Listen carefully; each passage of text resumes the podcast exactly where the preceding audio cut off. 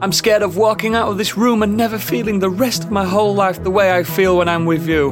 Ladies, gentlemen, and variations thereupon, this is modern escapism.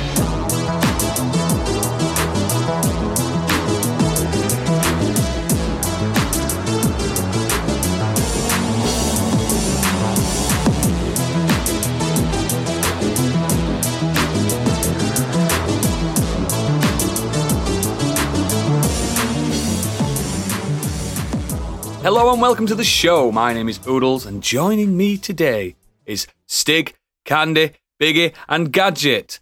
I want to take this opportunity now just to have a little refresh. Usually I do a random, crazy script and stuff, but I'm conscious that we are getting new listeners that hear the openings to these podcasts and think, what the fuck's going on?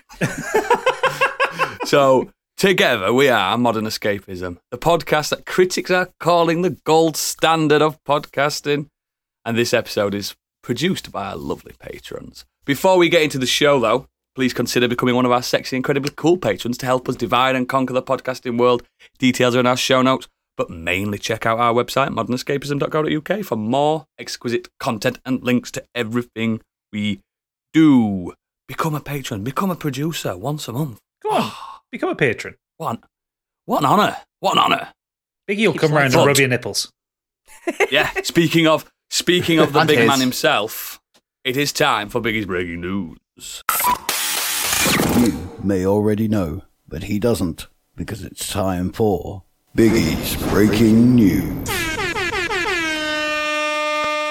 That's right, the gaming world has gone wild, wild, I tell you, as the next gen update for The Witcher 3 Wild Hunt is finally coming on December the 14th, free for everyone Yes. who already owns the game. The PS5 Yes. edition will feature dozens of visual performance and technical enhancements over the original. This includes things like ray tracing support and faster loading times. But this is where things get interesting. There's a mention of a variety of mods integrated into the experience. The complete edition will come with new additional content inspired by the Witcher series from Netflix. Ooh. This could include things like armor sets or maybe even fresh cosmetics for Geralt. Playing as Le- Yeah. Luke Hemsworth. The Give armor up. sets were Liam shit Hemsworth. for Liam Hemsworth. Show, that's though. it. Luke's the other one. Don't care. None of them. See, uh, the PS5 version has to have something because otherwise, why would you? You just go, I'll just get the PS4 version and upgrade it for And free. upgrade it. Yeah. Mm. Because I've been waiting on the PS5 version because I've not played it. So I was like, I really want to Mm. play it. And then I heard that the PS5 was, they were doing like a proper special all singing, all Yeah. dancing version. I thought, well, I might as well wait for that then. Actually, Yeah. get some use out of the console. Um, but it, yeah, we'll have to wait and see what the price point of this it's going to be. Because if if it's just a case of a few cosmetics, then I'm like, eh, I'll just get the PS4 version. Mm. It's f- so very cheap everywhere. Yeah, yeah, will be. I'll definitely do Great the uh. DLCs with the upgrade, I think. I've not played them, so. Yeah, What? I didn't. That's the best content. I content. say the DLCs are fucking amazing. It's better than the main game. Exactly, saving the best for last. Crackers. It's been out years, man. Years. Years. Yeah, but when I finally got into uh, The Witcher 3, yeah, I just, I, I got well into it and I, I was doing all the side stuff. I didn't do everything, but it felt like I had The um, uh, I mean, needed a break. you can get the uh, Game of the Year edition, which is the complete edition on PS4 for thirty four ninety nine on the PlayStation Store. You can get it much cheaper from elsewhere. You might as well just get that and upgrade because it, it's if it is just it's just going to be DLC stuff, and unless uh, I can't even think of anything Who I'd want. I'd, I'd want from like No. Netflix content. The game's got enough. The game's In got anyway. enough content. I mean, my Sexy first Henry playthrough of the full game and the DLCs was nearly hundred hours. Naked Henry It's always on sale as well. Naked Henry Cavill, then I will buy it.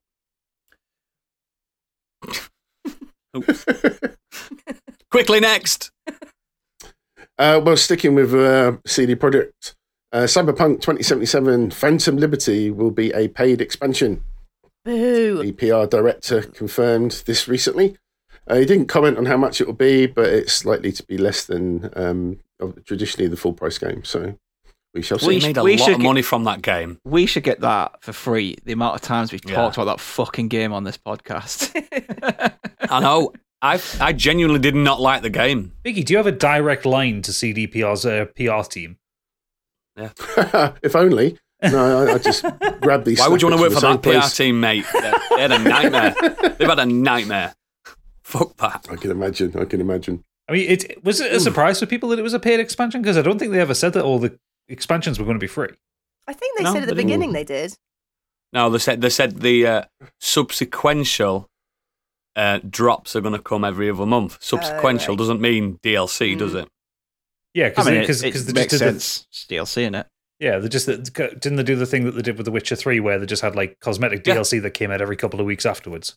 You've got to remember when Witcher Three first came out, you couldn't get his haircut until a week after when they dropped it. You can get his haircut, stuff like that. Mate, when The Witcher Three came out, you couldn't access the menus at a, at a frame rate above a slideshow. No, no. Best It's thing weird. I about- chose one you- of his different haircuts and then ended up going, just going back to the original anyway. Yeah. Yeah, yeah, yeah, absolutely. Cool. Next, Uh, we're speaking of nightmares. Sony has published a patent that suggests that it's exploring ways of the um, history of in-game assets using the blockchain and NFTs. You fuckers. Ooh.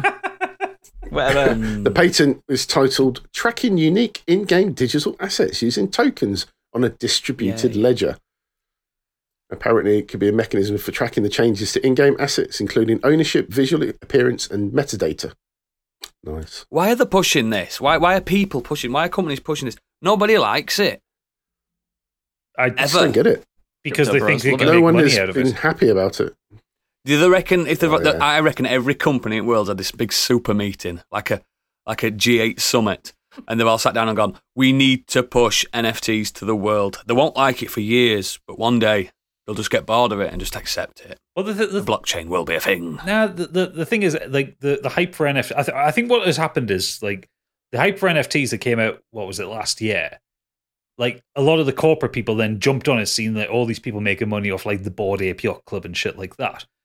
And then because of how slow things go in corporate world and how long it takes to get something spun up, this stuff has Mm. taken eighteen months to come down the line and then become a thing that hits the news. But the NFT bubble has already burst. Like there's there's loads of stories out there. Like like someone like Logan Paul bought a, um, an NFT for like six hundred and forty thousand dollars, and it's worth six hundred dollars now. You know, like the bubble has significantly Good. burst. It's like ninety two percent less activity and less value in NFTs now than there were just like summer last year. So Imagine them putting them poor lads, them them big Monster Energy lads that sat down and bought these server farms, and now there's a win. Well, yeah, because that's it as well. Because you, you, you can't you can't crypto mine in China anymore. They banned it. No. Exactly. So like the the bubble's gone out the market. Then you have all like the different crypto exchanges that have collapsed. Like two have collapsed in the last week. Um, yeah, the bubble's kind of bursting on this ship, but I think it's all coming out in the last kind of few months for corporate stuff because it just takes so long to work through a business. I, I blame Hideo Kojima for this, all of it. Because I'd not really heard of the blockchain and stuff like that until Death Stranding came out, and that game's all about connecting. So I think it's him. I think he inspired the world. I don't think so. he didn't mean to. Correlation mean does not to. equal causation. I reckon it does. Guilty until proven innocent. Always. All right. Next. Well, talking about inspiration, Twitch streamer, and forgive me for this, uh, I think it's Dinossindgeil. Dinossindgeil? I can't quite pronounce his name. Anyway, he was overcome with emotion after successfully beating, are you ready for this?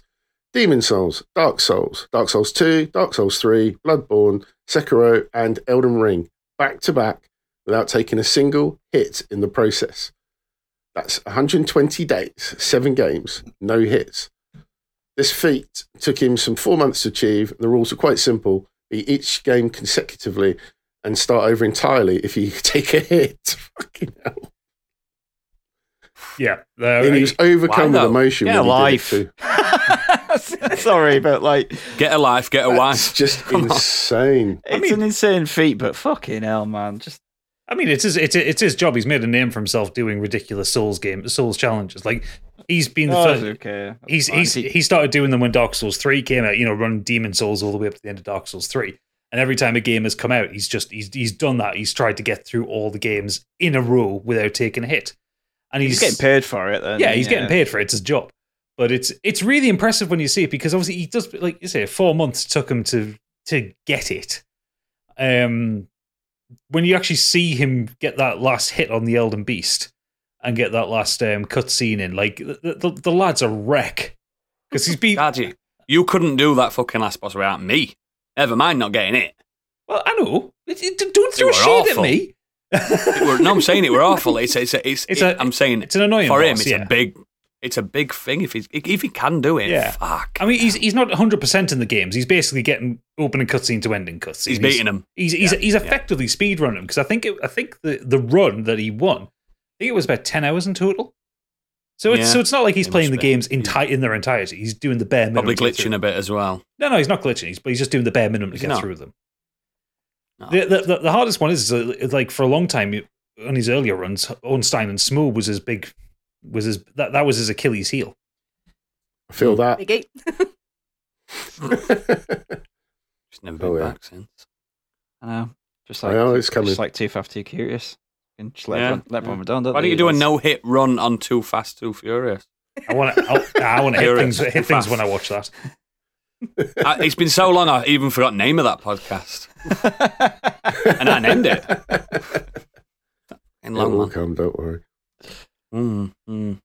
Next, Well, moving fastly on.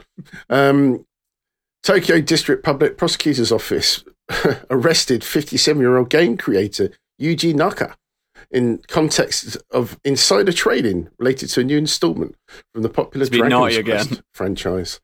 yeah, he's been naughty. It's, uh, Has He he been was naughty before? Years ago as well. Oh yeah, he's a naughty boy. he's what a naughty boy, before? Yuji Naka. I mean, he made Prostitution. and he made Balan Wonderworld. in general. he's just a naughty boy, isn't he? He's, he's, a, he's a rebel. He's just running around and the Japanese don't like it. Stop being a rebel. He's a he, well, he, he just, he, I'm pretty sure he just walks around Tokyo going "fuck you." I made Sonic. yeah. Why wouldn't you? I mean, you would. would. Yeah. yeah. He's, he, he's a twat, but I kind of like him because he's a, he's a lovable rogue. Do you know what I mean? He's naughty.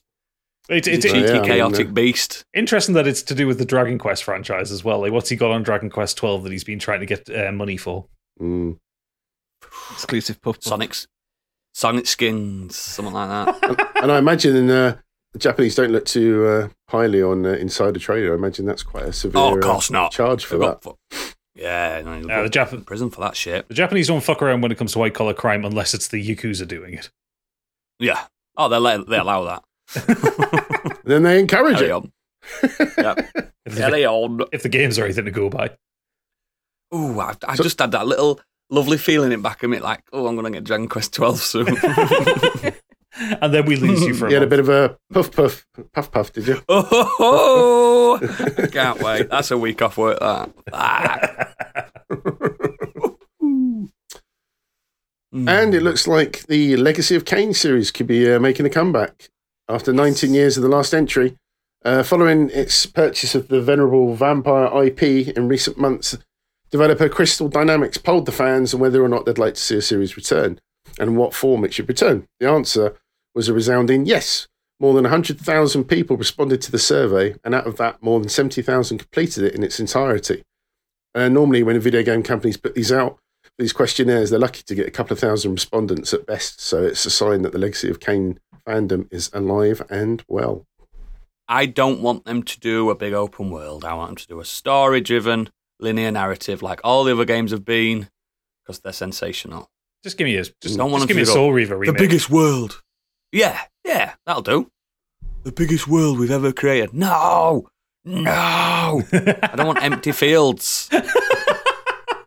Nosgoth is a is a planet that is dying. It is it is post apocalypse. There's nothing there apart from vampires and goblins and stuff. Fucking hell, man! Don't do don't do the Zelda thing, please. Anyway, next. Uh, the world of film, Cailee Spaeny, I think it is, uh, has been apparently involved in the new Alien movie at 20th Century Fox. Um, is it Fe- Fede Alvarez is directing with Scott Free producing. Uh, apparently, Scott Free made a top priority after hearing the pitch from Alvarez, and after recent script has been delivered, things have been picking up. Execs are going through the processes to get other cast members in. But apparently, she's been top choice for the lead role for some time. I'm not excited Mm. about a new alien film. I would be Need happy know to, more, be I think. proved wrong, but I'm not excited. Mhm. Not Just after the don't mess that make was people, Covenant. Just don't make people really stupid. Yeah. Have at least a few. helmets off. Have at least a few competent people on this a scientific vessel or whatever it is. You'd expect some of those people to actually be sensible and competent, wouldn't you? But every the last Come on, two guys, films, you can check your helmet off the last two films have all just been absolute morons. Maybe let the first person killed be the, the, the moron. They're the cautionary tale. Then everyone else actually sorts their shit out. Exactly. Yeah, he'll be the Scottish engineer, won't he? No, like who- what were you, Biggie? On our an RPG. A moron. Yeah, it'd be, it'd be whatever your character was.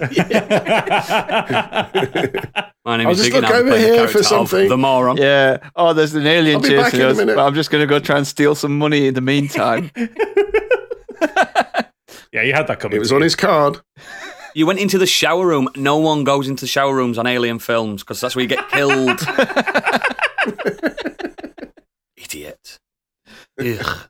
Next. Uh, Stranger Things standout Joseph Quinn is uh, in the midst of a deal to join Lupita Nyong'o's. Um, ugh, lost my space. Sorry. Uh, I've start never heard again. of that. Stranger Things standout Joseph Quinn is in the midst of the, a deal to join Lupita Nyong'o in A Quiet Place Day One. I still can't pronounce her name right. Two right. dicks and you get a name wrong twice. I'm You not gotta- cutting the first one out now. the first, you got the first one closer to the second one. Ungoyo into it. I That's how know. you say it. Ungoyo. Oh, yeah. Anyway, Yeah. little is known about the new movie, apart from the fact that it'll be set in the same universe as the other Quiet Place movies, but follows Oh, different characters was in different shit. locations. Day one in it. It's about people dealing with day. I know we got, you get a little bit of that at the start of Quiet Place too, but I think it's going to be Yeah, more proper day one. a proper day one thing. I didn't like the second one. The first one was brilliant, I think. Until you thought about it, And apparently, Until you think about it. until you think about it, it all just of- falls to bits completely. Uh, The whole thing. hmm You How many can't. times I sneeze can't- at middle at night? Yeah, you can't make a single noise, but somehow, somehow, uh, a newspaper you have to company suspend your managed, managed to be able You managed to be able to print those newspapers and distribute them around the country. and a newborn baby was quiet. yeah. Enough. Not Be a quiet. bear. Director of uh, Nicolas Cage's The Pigs um, is Michael Sarnoski, is apparently in the director's chair. Pigs. What did he say? the pigs. Oink, oink. It's just called pig. called pig. the pigs, he said. I'm sure he said the pigs. Pigs. It's a sequel. It's just called pig. The pig. Next. he's, put, he's moving himself along now. Yeah. the pigs. Uh, apparently, Indy Jones 5 will pit Indy against the Nazis again uh, in 1969. Exclusively revealed by friends of the show, Empire magazine. Empire can reveal that Indiana Jones 5 finds our hero in 1969 living against the backdrop of the space race. But the American effort With to beat the Russians to the moon bring Still some Nazis uncomfortable around, mate. truth for Indy. not like not simple like Indiana Jones is- Nazis. Not, oh, No, we are the ones who will ask all the No, questions. yeah, not but- them kind of He Nazis. didn't just disappear in like. Just skinheads. just fucking skinheads in Argentina. The, the simple fact is that the moon landing program was run by a bunch of ex Nazis. Fuck. Hang on, is, is it one? No. Two. Isn't this the plot line to uh, Wolfenstein? Yeah. Wolfenstein: The New Order Where- where Hitler going lives on Venus. Fine, it's just it's an alternate universe. There's fucking curses and aliens and shit. And, Uh, they're not aliens, they're extra dimensional beings. do you know what I mean? know this. Well, yeah, but and It's just, it's it's just not a real world. Just go with it. I know. Yeah. It's just He's going to fight Hitler in a mechanized I'm not. fridge. I'm. I'm not against watching Harrison Ford punch Nazis. I'm all for the Nazi punching. It's just Nazis on the moon. It's just great. Is it going to be one of those things though, where it's just, it's just like German scientists living in America and they've got the German accents and then they move the lapels and they've got a swastika underneath it or something like that? oh, you were a Nazi all along. Dun, dun, dun. Oh, on on his arm, he's got a swastika tattoo. Like, oh no, he has found us. Run, run away. There'll be one. Fuck that, there- man. there'll be one that's really sinister throughout, and actually turns out he's the good guy. He's the red herring for the audience. Yeah, he's not even a Nazi. He's not even a Nazi. it's just Hans from Austria. Yeah, he's just hands. That's all. Yeah. Goering when no man has gone before. Oh, fuck off, Oh, give up! Oh. Get him off. Get him off. Put him in the sin bin or something like that. Fucking hell. And for those that need to know, the budget for Fast 10 has ballooned to $340 million. What the fuck are they going to spend all that money on? Isn't that because they had to Corona. stop for the, stop for three months when um, you, you fucking pissed off the director? Hmm. They've spent a lot on, on Corona and um, it's the amount of Chicken cars they go through, though, isn't it, as well? There's no way that they don't get Corona for free now. Yeah, that's, prob- yeah, that's probably true, mate. That's probably true.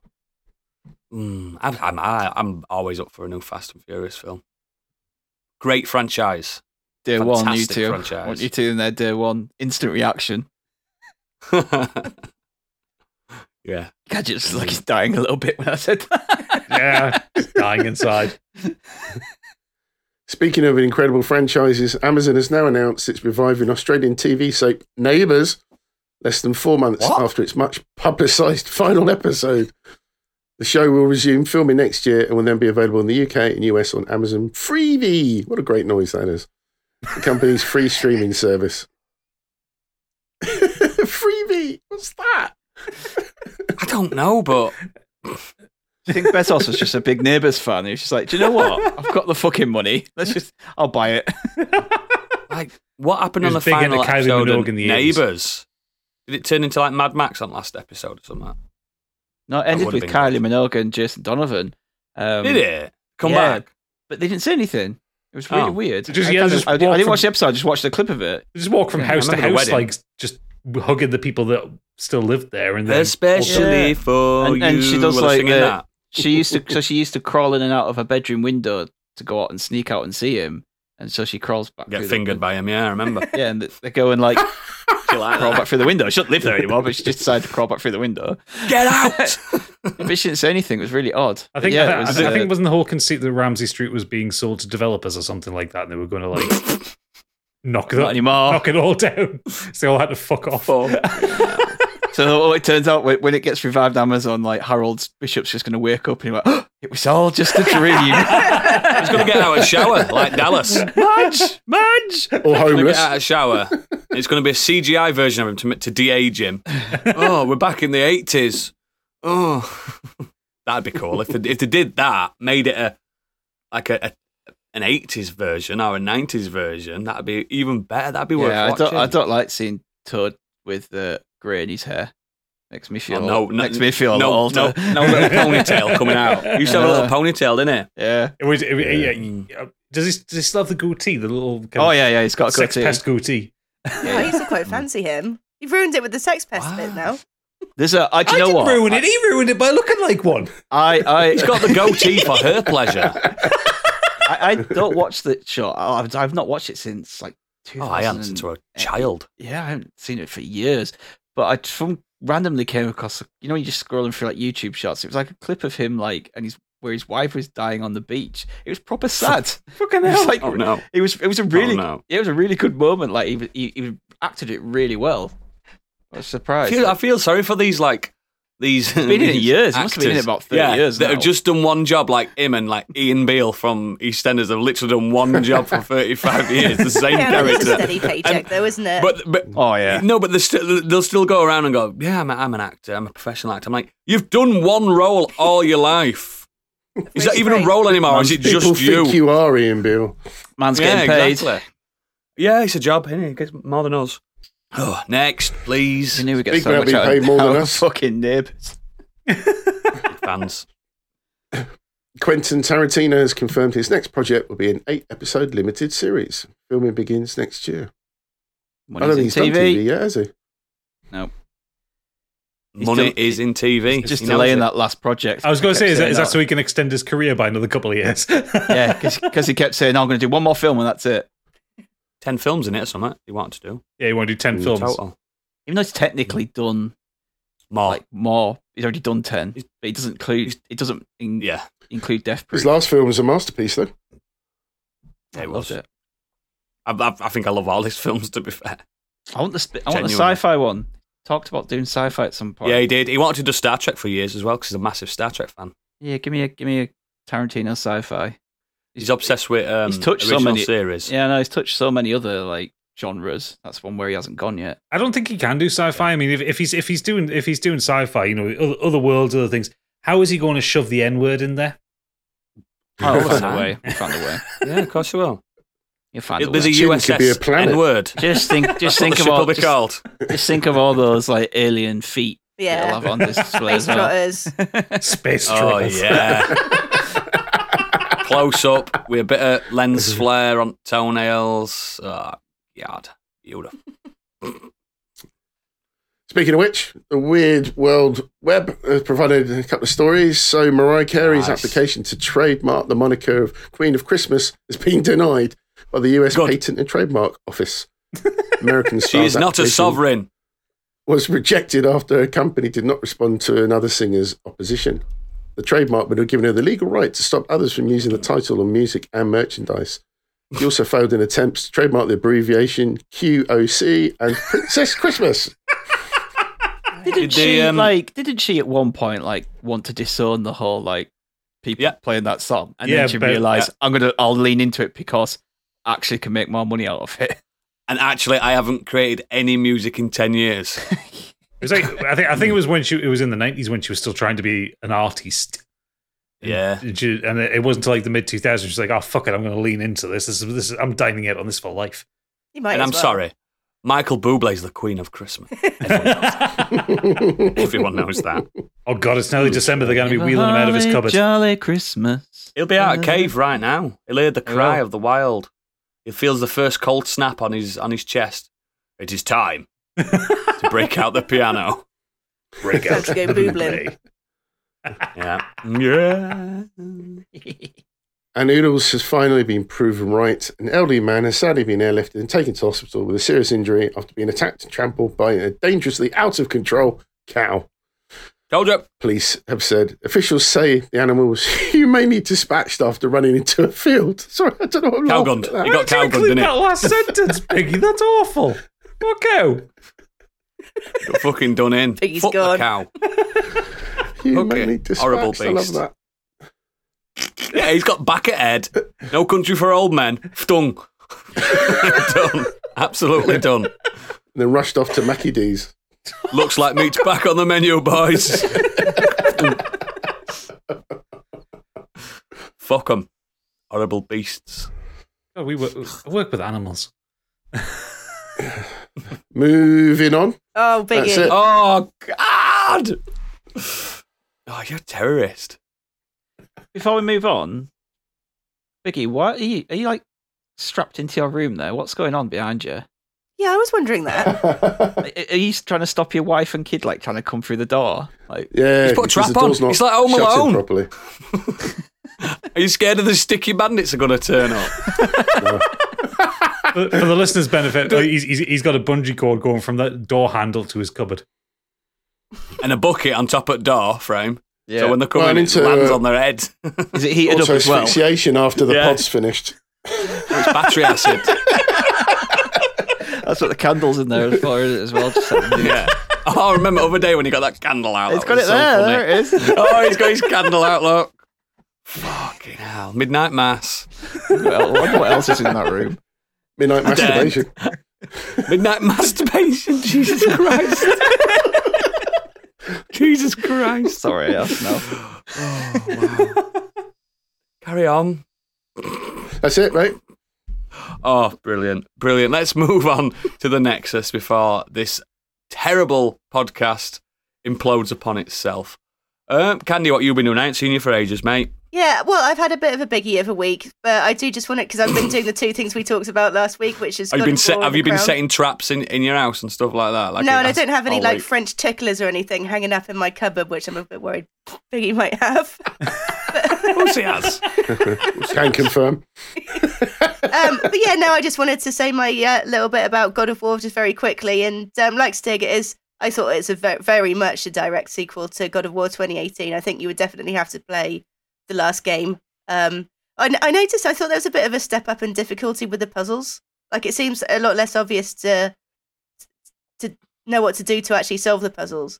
But at the same time, it's annoying how quickly your companion will tell you what to do. That is starting to piss me off now. I'm in like chapter five, and it's just like I'll I'll get into a room, I'll look around, I'm I'm, I'm getting the bits of the puzzle in my head to work out what to do, and then Atreus will go, "Oh, look at that over there, Dad!" Like, fuck Yeah. off, you little shit! yeah, it does do that. I had that with my mate the other day. It was just like, why don't you try doing this on the lift, brother? And I was like, I'm literally walking towards that now. I've seen what to do. I know where I'm going. Shut up. Well, I like to take a moment to just like take in the awe of the scenery as well. Yeah. And if they're just rabbiting on in your ear, oh, you need to shoot that. Well, fuck off. Um, but yeah, no, I loved, I, I've loved it. I, I do like that. There's very little um, HUD as well. It just feels so much more immersive, and the game just feels really alive. Like everywhere you turn, there's butterflies and little rats and things. It's cool. Um, but just um, like Gadget, I haven't blasted my way straight through the main story. I've been just picking up and doing the side quests. Um, so I'm not that I've, far into I've the story. platinumed it. I've platinumed it already. I know, but didn't you play it on hard mode as well? Yeah, on hardest mode. God, that's insane. I've got it to the second to easiest mode. I can't turn it down. normal. I can't turn the, the, the, the settings down because there's a glitch. So I can't even make it easy for me. I was struggling there end. Proper struggling. But I yeah, think I'm on it's, it's all right. Like Chapter good four. I've just finished chapter They're four. rookie numbers. Yeah. Mm. But yeah, no, thoroughly enjoying it so I've, far. had, I've done other stuff this week. Yeah. and I um, oh, I watched The Crown as well, the fictitious Crown, and it's just been my comfort food. I went, I went back and um, started the series from the beginning again. And it's so good. Oh my god, yeah, absolutely. It's a complete fictitious story, as we all know. it's such a good. I don't know how they fought it up. I don't know Well, how I they just feel sorry for the queen because she's up. not she's not going to know how it ends now. Wow. The fictitious queen. The fictitious Did you, queen, did you stand up and Mhm. sing God Save the Queen after every episode, Candy? of course. Had had my you high love a bit of Queenie, don't you? You love Oh, I do. I love the Queen. Oh, You God love bless her. her. God rest her soul. I wonder where they're going to end it. By her dying, probably. Uh, do you reckon they'll go Why that am I laughing? Well, um, uh, are they really going to like, go into Prince Andrew and? I fucking love They've them too. they've already I skimmed would over watch that. that series. No, they've think already skimmed over the Prince Andrew stuff. It's No, no, no. We can't have it. Only happened like two. No, last two 'cause years. The, the, but he, the, the things that he was doing was. Oh yeah, but the rev- then. rev- Mm. revelations to the general public. Oh, maybe like- they'll maybe they'll talk about it when it actually comes out. you know. I think it'll. He's a slime ball in that program though. Yeah. Oh, The it's- whole well. episode of the queue. Just everyone stood waiting. I'm into it. I'm into it. they could end on the Platy Jubes, couldn't they? Just have the Queen on the balcony, just like, just do a brief nod to herself, like, yes, this has been my life, and then just walks off into the distance, It's holding just, hands with Paddington Bear. Off the balcony. it's Took just really a good. sandwich. It's just a really good show. You don't even have to be into the fictitious royal family. It's just a great drama. It's fantastic. Mm. Love it. Love it. Is that you done, mate? That's me done. Loser. uh, Stig, you've been doing, mate? Uh, this week I watched another superhero film by the name of Black Adam. Oh, Ooh. Oh. Oh. So, if a film could be described as having the stench of the Snyderverse all over it, it would be Oh, this no. film. It's pro face script, the color grading, the lighting, the slow motion, the music. If if someone if I didn't know who the director of this film was and someone told me it was Zack Snyder, I'd have believed you. Like it is clear that uh, Jean Collet-Serra has taken his inspiration for his first superhero outing from Zack Snyder's films Because Because Zack Snyder's Justice League's good. because So- there's so much. Yeah, but Man of Steel and Batman vs Superman aren't. No, they're not. There's so much about the way it looks. It just comes from that kind of school of directing. I did think that when I Mm. first saw the, saw the trailer that it had like not necessarily the look of a Snyder of, of the Snyderverse, but it like it had the colors of it. Like, it had that know- kind of washed out greys with pops of color in it. You know, like the the weird kind of way that 300 looks when it does. Like a sepia tone. Yeah, but then like the kind of s- everyone seems to pop a lot where the backgrounds are a bit like Yeah, Yeah, they've all got like outlines, haven't they? yeah, like there's there's like flashback scenes to you know when Black Adam was a slave and, and where he comes from and all that. Like there's there's there's flashback scenes like that, and it, it just looks really weird. Um, that's all I could get could get out of my head was just like this looks like a Zack Snyder film. I just think that to its detriment because you're not doing your own thing. Anyway, for about two thirds of this film, however, I was actually kind of enjoying it. I actually did kind of like the way that Black Adam was really ruthless and how it kind of painted him in that light to start with. Like he comes out and he's literally the first thing he does is he grabs a man by the head and just melts the guy's body.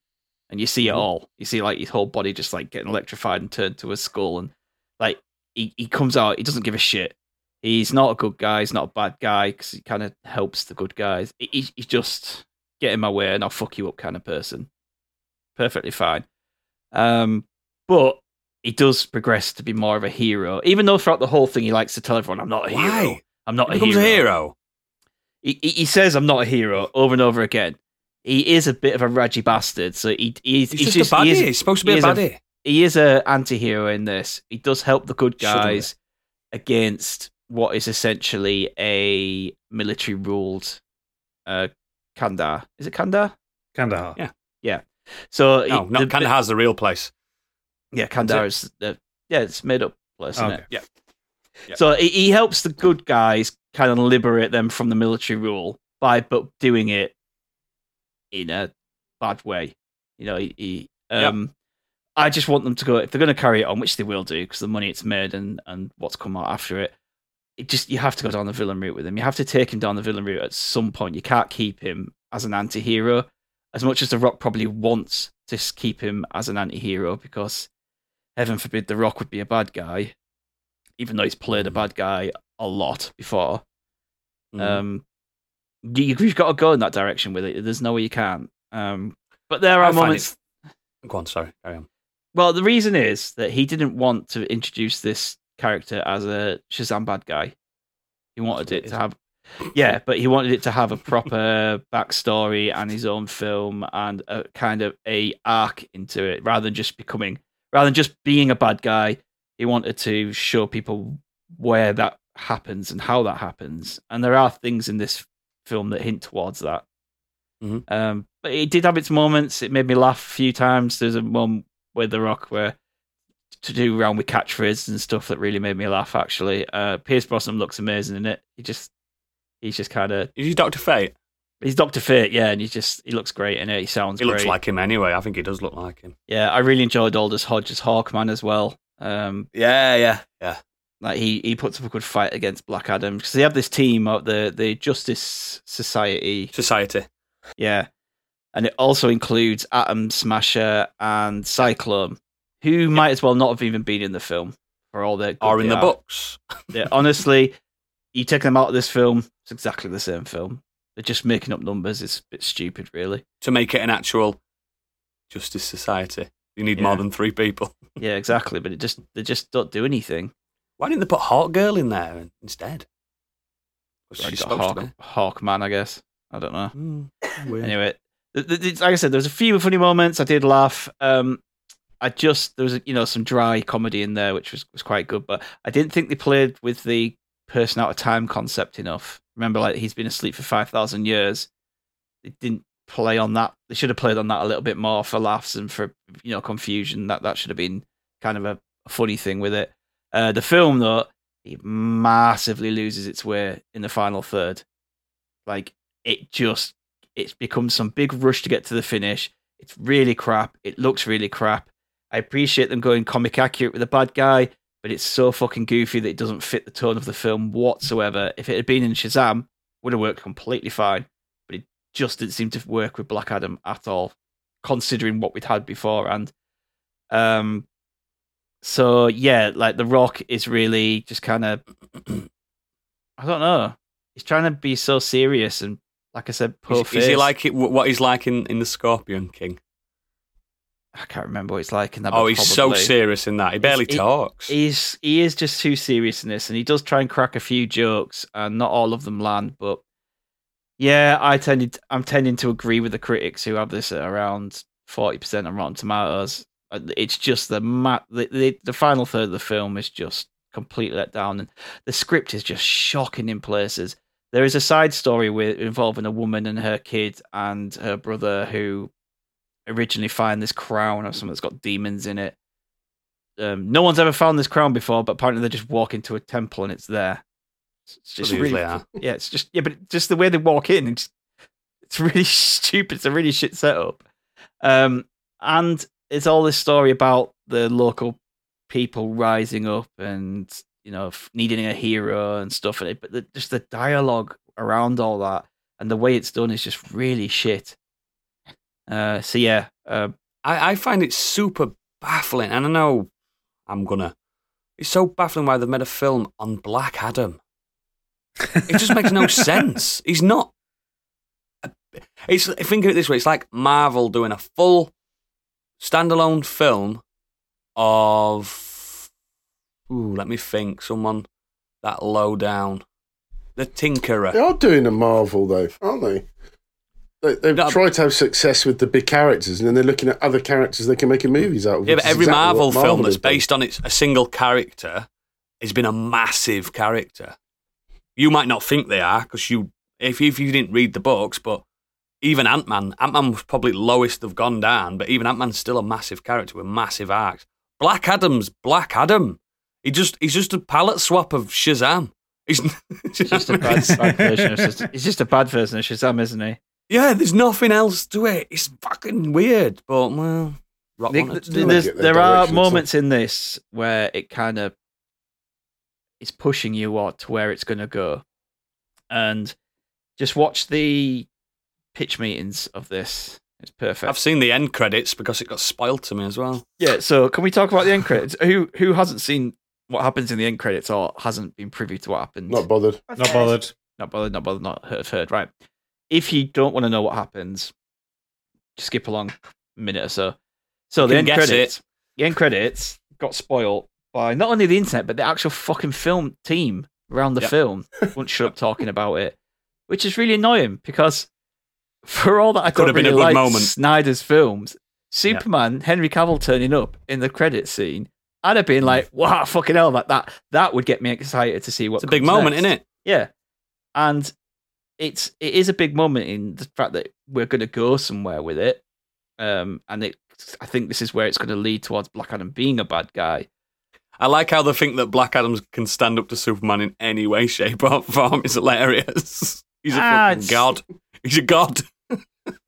Well, Black Adam's kind of a he's got wizard powers, hasn't he? Yeah, magic powers, They and can- that is they- super. That is Superman's weakness, magic. Actually, Yeah, they can just mess around with Yeah, it, they'll- can't they? I suppose they could. Wasn't that Uh, supposed I to mean, be I've the gag? seen wasn't, like wasn't that supposed to be the gag for Shazam? Wasn't it? Wasn't everyone expecting Henry Cavill to appear in the second Shazam film? Or? Yes, because he, he wore Superman If- shirt all the way through it. His mate. no. Well, he appears in the in the end, doesn't he? And- A- and a right Superman, Apart Superman appears right at the end, but it's without his right head. Yeah, end. So they all they're all in that in that world, and there are some kind of fun jokes around the kid who idolizes a super, Superman and Batman and Aquaman in that. And there's Yeah. there is a there is actually a really good moment where the Justice Society are called out, saying Mhm. you like we've been under oppressive rule for years, and you've done fuck all about it. And it wasn't until he showed up and did something about it that you actually took notice. There's a real good like kind of social commentary on that uh, about how they'll care about the, the- do- does it care about Leonard people over Cohen here. singing Hallelujah in the background? Oh God, no. but yeah, but there is quite a good bit of social commentary around that. It's just that the film is just pants. So I don't want to carry on talking about it anymore because it's not very good. Excellent. You done any more? I have, but I'll talk about it in the green room. Black Adam's going on the pod. Um, I'll go next. I've started a new game because yes, I've done God of War. Tactics Ogre Reborn. Does anyone know what that is? I've, you've shown me Yes. screenshots. I've seen screenshots. I'm already out. Oh, fuck off, mate. Fuck off. It's a tactical role playing game depicting the struggle for control of the Valerian Isles. We've heard that kind of thing before, haven't we? Hmm. So think of it as yeah, it's just a tactical game. You've you seen what ta- it's chess, kinda, but this one's very Dungeons and Dragons. This this game. I said that to uh, Gadget the other day, and it's got even more Dungeons and Dragons the more I've gone into it, mate. It's on my Steam wish Like- list.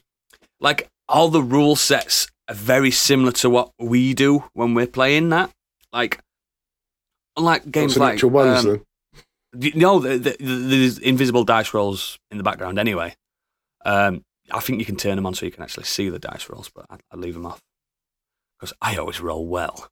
Um, but yeah, it, it does like the battle maps are more like when Gadget has designed a map to us. It's designed for that encounter. Do you know what I mean? It's, it's, it's, there's no random battles in this. They're all crafted battles. they're all proper crafted. Like a DM's just sat there and gone, right, here we go. It's going to be perfect. Like th- there might be two towers where you can put your snipers on. You know what I mean? That kind of thing. Um, and all all all the like classes, are, they're not called D and D classes. They're called different classes, but you know what they are. You know what I mean? You, you can tell it's them. And the, because it's not a Final Fantasy game, even though it looks like a Final Fantasy game, and it's made by the same people it's not got that Final Fantasy rule set that all those games have. So Right, it does its own thing. Like, it's got a lot of emphasis on, yeah, you can do a lightning attack on, on a baddie, but why not utilize that and put that lightning onto someone else, one of your party members, so their attacks, their sword swipes, has lightning attached to it as well. So it's that. Do I do this? Do I stay back? There's a lot of positioning involved in this, which a lot of these tactical games don't do. It's just beat the leader in it, and a lot of them win. That's Yeah. usually the, the. But what do- every every every turn, every turn action you have, Yeah. Like a random little blue tarot card will pop up on the map, and if you pick that up, it, it changes the tide of battle, like the deck of many things. Ooh. Oh yeah, it, it's just, it's just so like, like Final Fantasy Tactics and uh, those type of games, Into the Breach, those type of games. They're very simplistic, aren't they? And the and the, the mastered their, their simplicity. yeah, yeah. The simplicity is what they do especially well.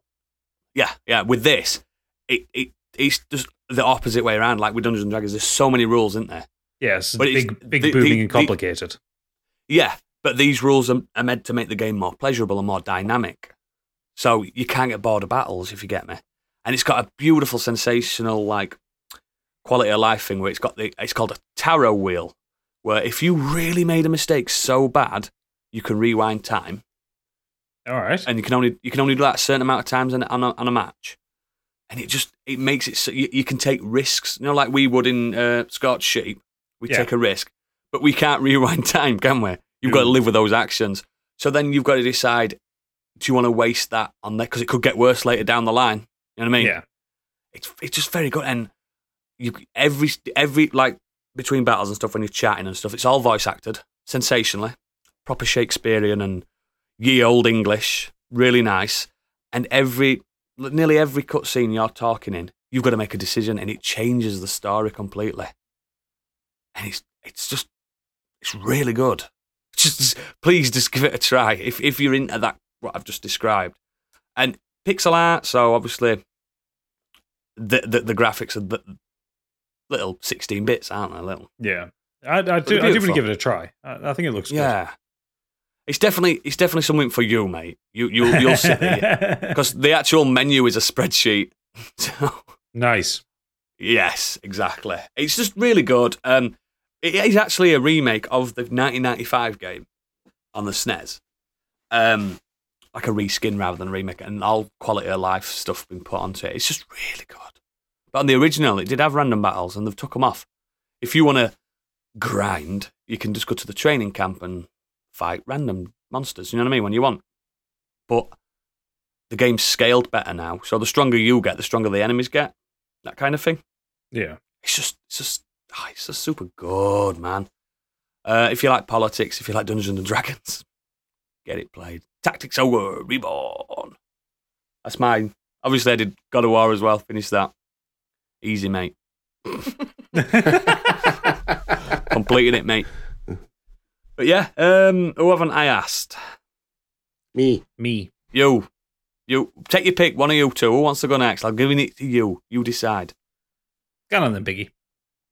Oh, he's decided for you. It's not a biggie one. Um, so I completed the COD campaign on Veteran. Uh, that was fun ish. Baller. Uh, it was hard going, but uh, did it. So happy Is that, with is that like had a where you get shot once and you're fucking dead? Yeah. Oh, nice. I'd never get past Oh, first yes. level, me. Yeah, it's a tough going at times, but uh, kind of enjoyed it in its own little way. Um, and yeah, it's a pretty cool campaign, as I mentioned before. Uh, jumped into the new Warzone 2.0. Um, Oh yeah, played that's pretty cool. Um, like that. There's a few. Is that the tweaks here and drop-in there, one? Yeah, The- Where you drop in Yeah. that one? I like the DMZ. Is it DMZ mode where you do like missions? yeah. I haven't done that bit yet. That's miles more Is enjoyable. demilitarized zone? Is that what that's supposed to Yeah, it's so much better than battle royale in my opinion because you actually have like it?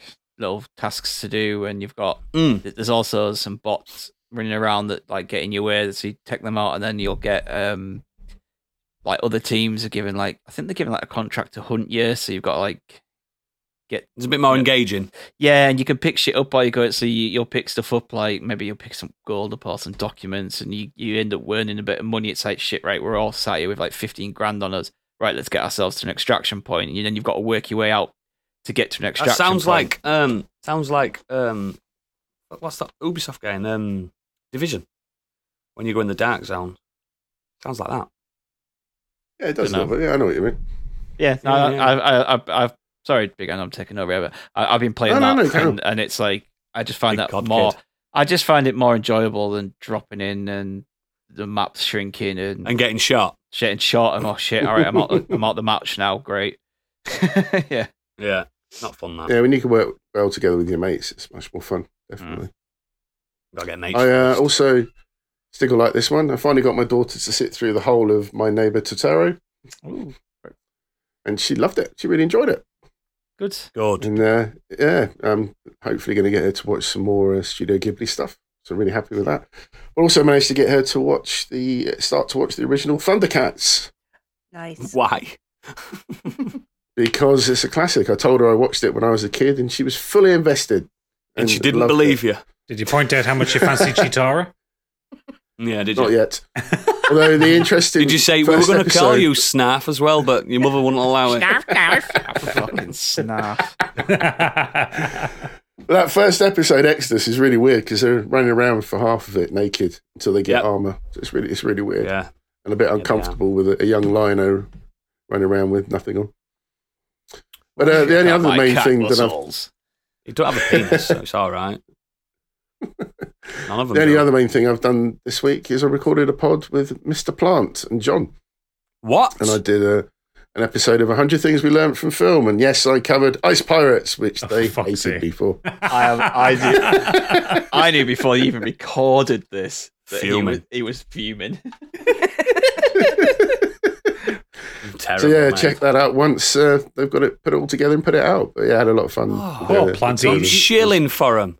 Planty has to listen to some shit because he does he does the off weeks on a uh, Hallmark of Greatness, doesn't he? Where they watch like the shit films that Hallmark actors have he been in. puts he's putting himself through it, so it's his own fault. Yeah, imagine imagine having to like sit through You films you don't twice. like for content for your podcast network, and some people just don't want to do that, do they? no, the stig, Well, people just don't want to do it. So Oh, imagine right, having yeah, yeah, yeah, picking up, picking up, picking up. I got yeah, I got there, I got there, I got there. you got that boy. yeah, You're so fast, mate. yeah. I'm It's like furious. it's like we're all family, got that family connection. You'd think so. Yeah, yeah. Planty Yeah, always, that's Planty always literally watches it twice. He watches it once, and then he watches it again to make notes. Wow. And You don't, you you don't just watch it once and then come on and start chatting shit about it. No, I when I did when I did it mine, I, twice? I watched it once and made notes. As I wrote notes as I was going through it, and I made like look this up. Do you know what I mean? Like rather, you know, it's like just Yeah, yeah. right, look that up, look that up, look that up. Mm. Very nice. Yeah, that's my very week. nice. Busy Over week, to you. Biggie number two. fuck you. So, despite the disrespect in this house, um, this week I went. I went outside. I went to the cinema. Shockingly enough, fair enough for me to go outside these days.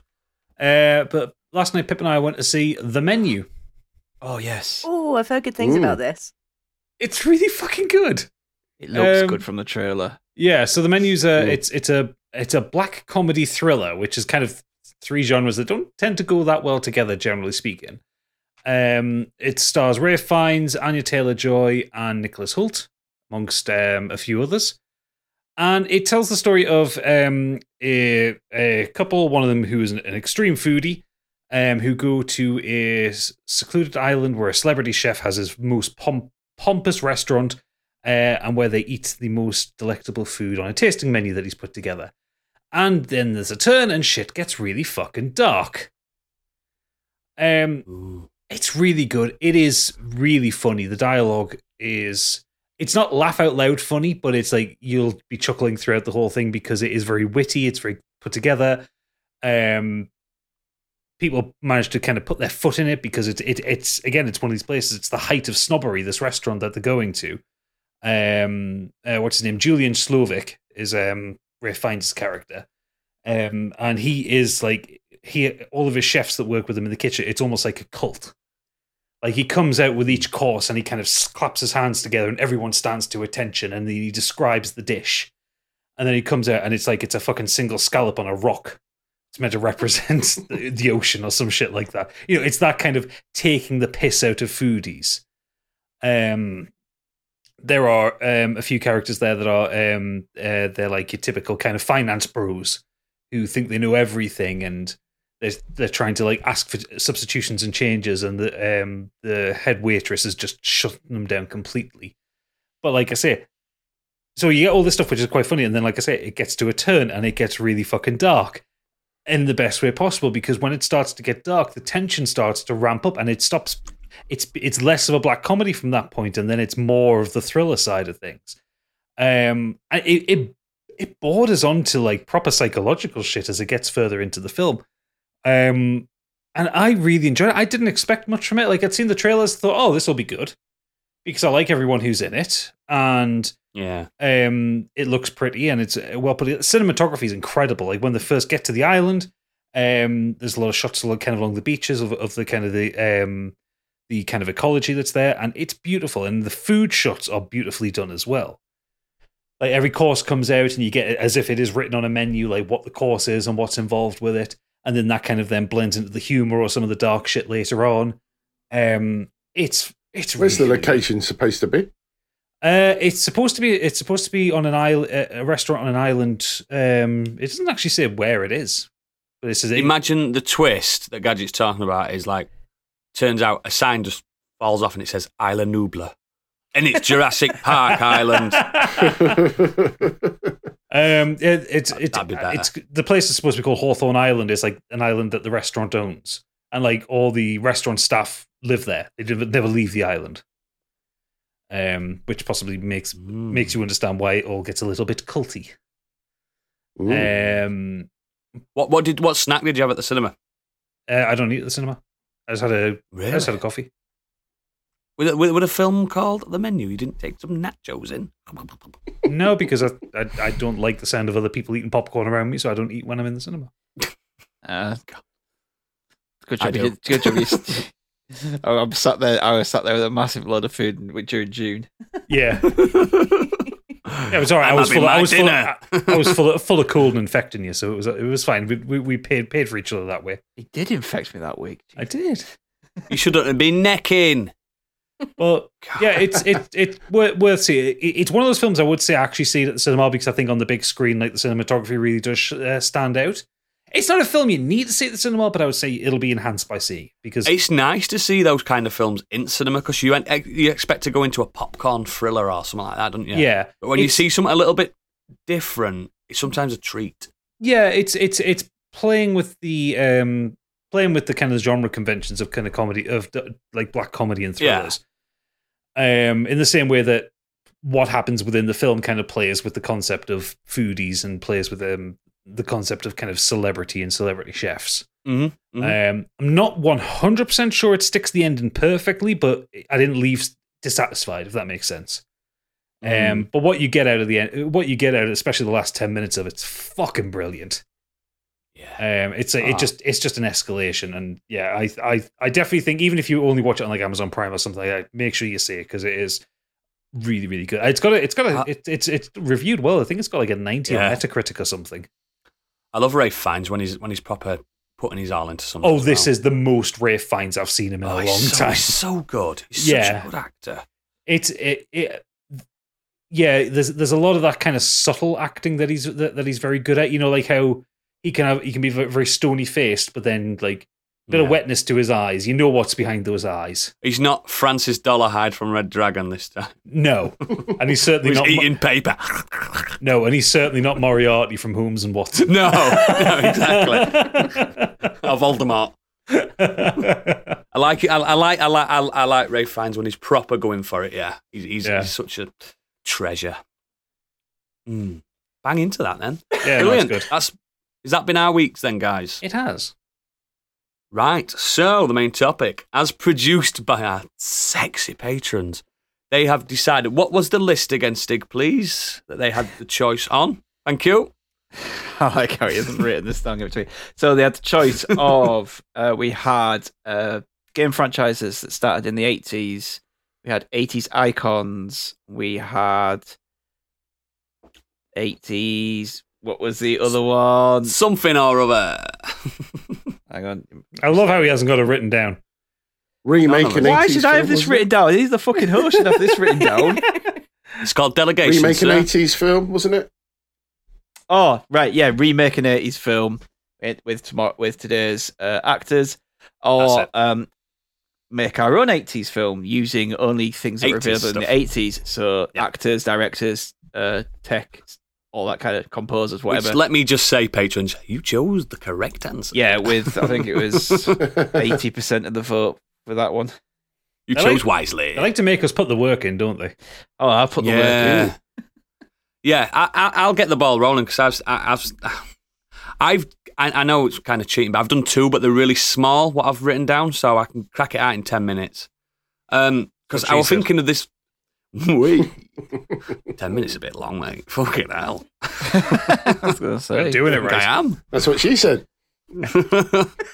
so yeah, um, think of you guys as a Hollywood studio, and I'm trying to picture these two film ideas. I really would like you to to finance at least one of them, if possible. So the first one's just the the pitch I did on the toilet. I were having a poo, and I did this. So it's not as much effort into uh, as the second one. I mean, if, first I, if I, I'm a Hollywood executive and you're there pitching it to us while you're having a poo, No, no, no. I pitched it. I know. I know, wrote I the pitch on the bog. No, you're not in the toilet watching me poo. that'd be a weird meeting. I get very shy as well. I'll be like, oh, I Come, can't in, do come, it. in, come in here. I've got a pitch for you. Nobody needs that. So yes, the first film I want to pitch is something that was really big in the eighties in the uh, comic scene. Biggie knows this. The X Men, massive in the eighties, weren't they? Biggie, huge. Still are. Yeah, absolutely. So the first film I want to pitch is X Men Magneto. Ooh, what? Ooh. So directed by James Cameron. He was on a roll in the eighties. Starring. Why have I done this? Sylvester Stallone as Erik Lehnsherr, aka Magneto. I'm just thinking because he's Judge Dredd helmet. Does Stallone ever play Magneto. baddies, though? Uh, this is the thing. So the film is a typical 80s way of getting absolutely everything wrong. For some reason in the 80s, every time they did a superhero thing, really low budget, and they just got everything wrong. So I've stuck with that. They think Magneto's the goodie. Mate, they're still getting it wrong. Did you not hear my Black Adam review? Yeah, that's true. yeah, exactly. That's why I mentioned it earlier. So it's a film about Magneto trying to help his fellow mutants build a utopia called Genosha. But the dastardly evil Professor X, played by Sean Connery, and the other X Men are getting in his way. Because Professor X sounds like a baddie, doesn't it? Mm. He does He's actually. a baddie. Yeah, exactly. I mean, so, I, I mean, I mean, you had, an Action Man, had Doctor X. Doctor X. That's what I was just Yeah, thinking. Dr. X, Dr. X. yeah. and he was a, he was a bloody awful man. He used to put toxic I- waste in the sea. Had a, teach- a teacher that like Doctor X, and he was an absolute dickhead. You have a big Awful, cybernetic awful eye. man. No, he just he just had everything else looked he looked just like Doctor X. We used to call him Doctor X. Perfect. So yes, um, you may want to know which X Men I've pitched. And remember, these are baddies as well. So obviously, Sean Connery is playing Professor X. I feel like Sean Connery were good in eighties. Really, I mean, he's, he was great anyway. But in the eighties, he he was chomping the scenery a little bit, wasn't he? And stuff. And Very much I think so. as a baddie, Professor X would be good at that. So I've got Wolverine, played by Mel Gibson with his mullet. so you've got to remember, guys, these are all in, in 80s. So um, Cyclops, played by Judge Reinhold. I think it'd be a good. Scott Summers. Uh, Jean Grey, um, Lea Thompson from uh, Back to the Future. Storm is Grace Jones. Who else could it have been? Who else could it Who have else? Nobody. Nobody. Nightcrawler. Now, David Bowie, I've put for Nightcrawler. Think how skinny he was in the 80s. Ah, the could cocaine years. Yeah, yeah, exactly. Um, and yeah, basically, um, I didn't really put much into this one. As I said, it's my toilet pitch. So, are you interested in that one at all? You can see where the story's going to go. It's been done a million times. No. Only only No? if there's like a beast and he's dressed up in like a like a big furry costume.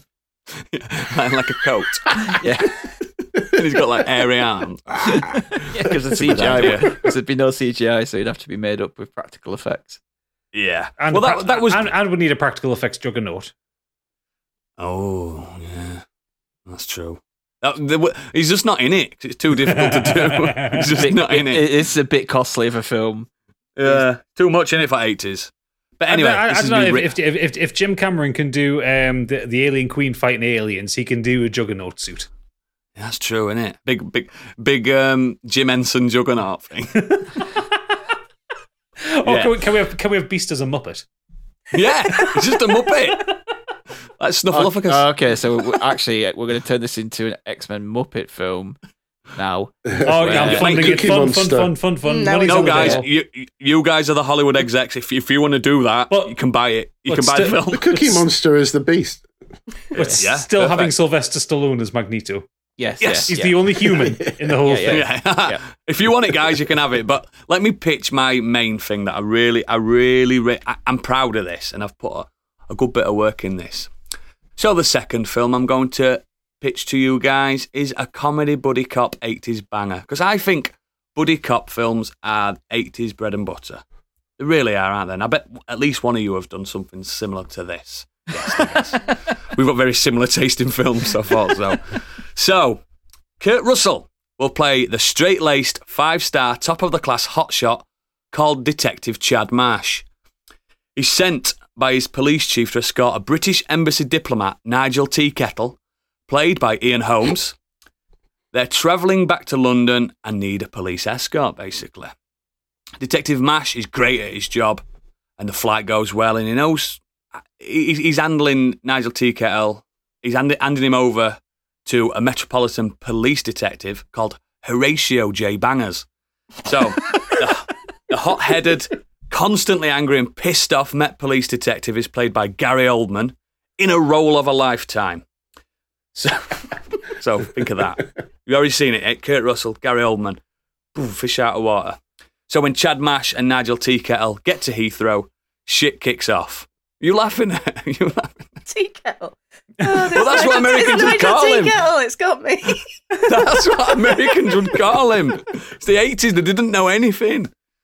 Oh, yes. Um, yeah, shit kicks off. The bloody Russians start firing at Nigel just as the handover was happening. So Detective Chad Mash and Horatio J. Bangers have to race around London together to keep Nigel T. Kettle alive. So it's a fish out of water buddy cop story because Kurt Russell is just so straight laced. He's a Republican American, and Gary Oldman has small man syndrome, basically, and just screams all the fucking time.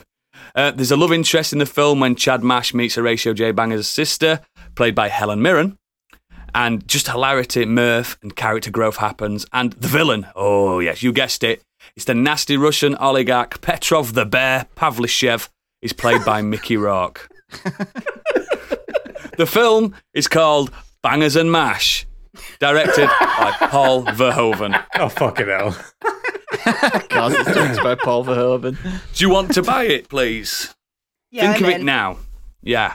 So like like you, you've got obviously everyone's used to Kurt Russell being sexy with his hair and stuff. This is a trimmed. All his hair's trimmed. He's got glasses on. He's straight laced, and you've got Gary Oldman doing his Gary Oldman thing. You know when he's really loud on cocaine when he's just going. Blah. It's just. I think it's going to be sensational. Oh, it was back in the eighties when you financed it and it came out. But in the same vein as like Tango and Cash, Bangers and Mash. See where I'm going? Yes. Benson and Hedges. Benson and Edges. okay. Beaches and cream. Chip You and get it. Chip and Pain. That's that could be the sequel. Mm. pitching that. But yeah, do you like that? I do. Stig's all over it. He'd watch shit out of that. He knows he would. Stig's already looking You for it on wa- Netflix. it's got an IMDb rating of 90. Everyone loves it. Right, Candy. Right, You so look my- like you've just been fucking dragged out of 80s, mate. oh, it's the hair. Kicking and screaming. and I wish I could go back. So my film is called Dead or Alive. so we Extreme open Be- up. Beach volleyball. No, not that just one. remem- I'm just remembering the last film Pitch Candy did about the. Uh... Yeah. G.I. Jane Austen. Yeah. oh, this is as good. But Buckle up. Could be better. Right, so we open up in a pizzeria slash games arcade. Brothers Mike and Tyler are fighting over a game of Galaga. In the background, a waitress, Nancy, is skating around. She's taking everyone's orders, delivers shakes and pizza. We see Game Over flash up on the arcade machine. The boys decide to call it a night. They get on their BMXs and head home, looking up at the sky and noticing it's starting to thunder and lightning. Nancy wipes over the remaining tables, says goodbye to the final punters, and flips the close sign. She calls her boyfriend Chad, high school bully and wannabe rock star. It's closed, you can come over now, she says. Cut to the boys arriving home to Mike's house. Weren't you supposed to get your mom some TV dinners without money? Tyler says. Where, where they from? Sorry. Um, uh, to be decided. America. Is that an American accent? Yes. Why Shit, I've lost it. I must, it must have fallen out of my pocket at the arcade. I'm going to be in Oh, so no, much trouble. they're Dude, from the declare. south. Back in Somerset again. Mama Juju. What's we that have to from go the back office? and get it. Listen, I think it's a great uh, American accent, and I, I've, You would. Thank Yeah, you. well, That's, I've heard, heard against people doing American accents. that's how they sounded back in the 80s. Yeah, fuck's Did it- sake. No. It's what Stranger yeah, Things gets wrong the with them having normal accents. yeah. I do declare. So when they get back to the arcade, they notice a weird glowing green light coming from inside. They drop their bikes to the ground and peek in the window. Inside, they see Nancy and Chad sitting on the floor inside a pentagram made of ketchup, doing some kind of ritual and chanting. The green light they noticed is coming from a jukebox in the corner, but Nancy and Chad don't seem to have noticed. They're distracted by the ritual. Suddenly, a bolt of lightning hits the arcade, travels through electric wires, and the jukebox explodes with growing, glowing green tendrils. One of which hits mm. Chad and appears to electrocute him, holding him up in the air while he vibrates with shock. Nancy runs for the front out for the front door. The boys catch up with her and ask what happened. We were trying to do a deal with Satan, she says, so that Chad could become a famous rock star, and now I think he's dead. Let's get Rock out of star. here, Mike says. You can stay with us tonight. So the next morning, Bummer. They head back to the arcade to find the remains of Chad. Nothing looks out of place. Everything seems normal. There's no sign of Chad. He must have gone. He must have gone home. Nancy says. How about some shakes? So the boys have their shakes and pancakes, and they hang out at the arcade for a bit. As the morning goes on, it starts to get busier. Someone throws a dime in the jukebox. It glows a strange green, and a light shoots out the front. Weird, the punter says, shrugging his shoulders. But then You Spin Me Right Round by Dead or Alive comes on, and they carry on. Later that evening, the boys are home once more doing homework. A news flash comes from the TV. There's been several casualties at a local rock show this evening. Reports are hazy, but there appears to be some someone in the building murdering concert goers. Stand by for local footage. Please be warned. This Footage. please be warned. This video may be disturbing.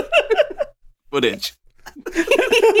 In the video, they see Chad glowing green and see through. He's dressed as Pete Burns, but it de- it's definitely Chad's face.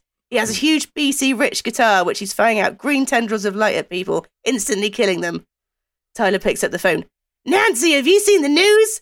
Yes, I'm watching it now, she says. Meet me at the arcade. I'm So-.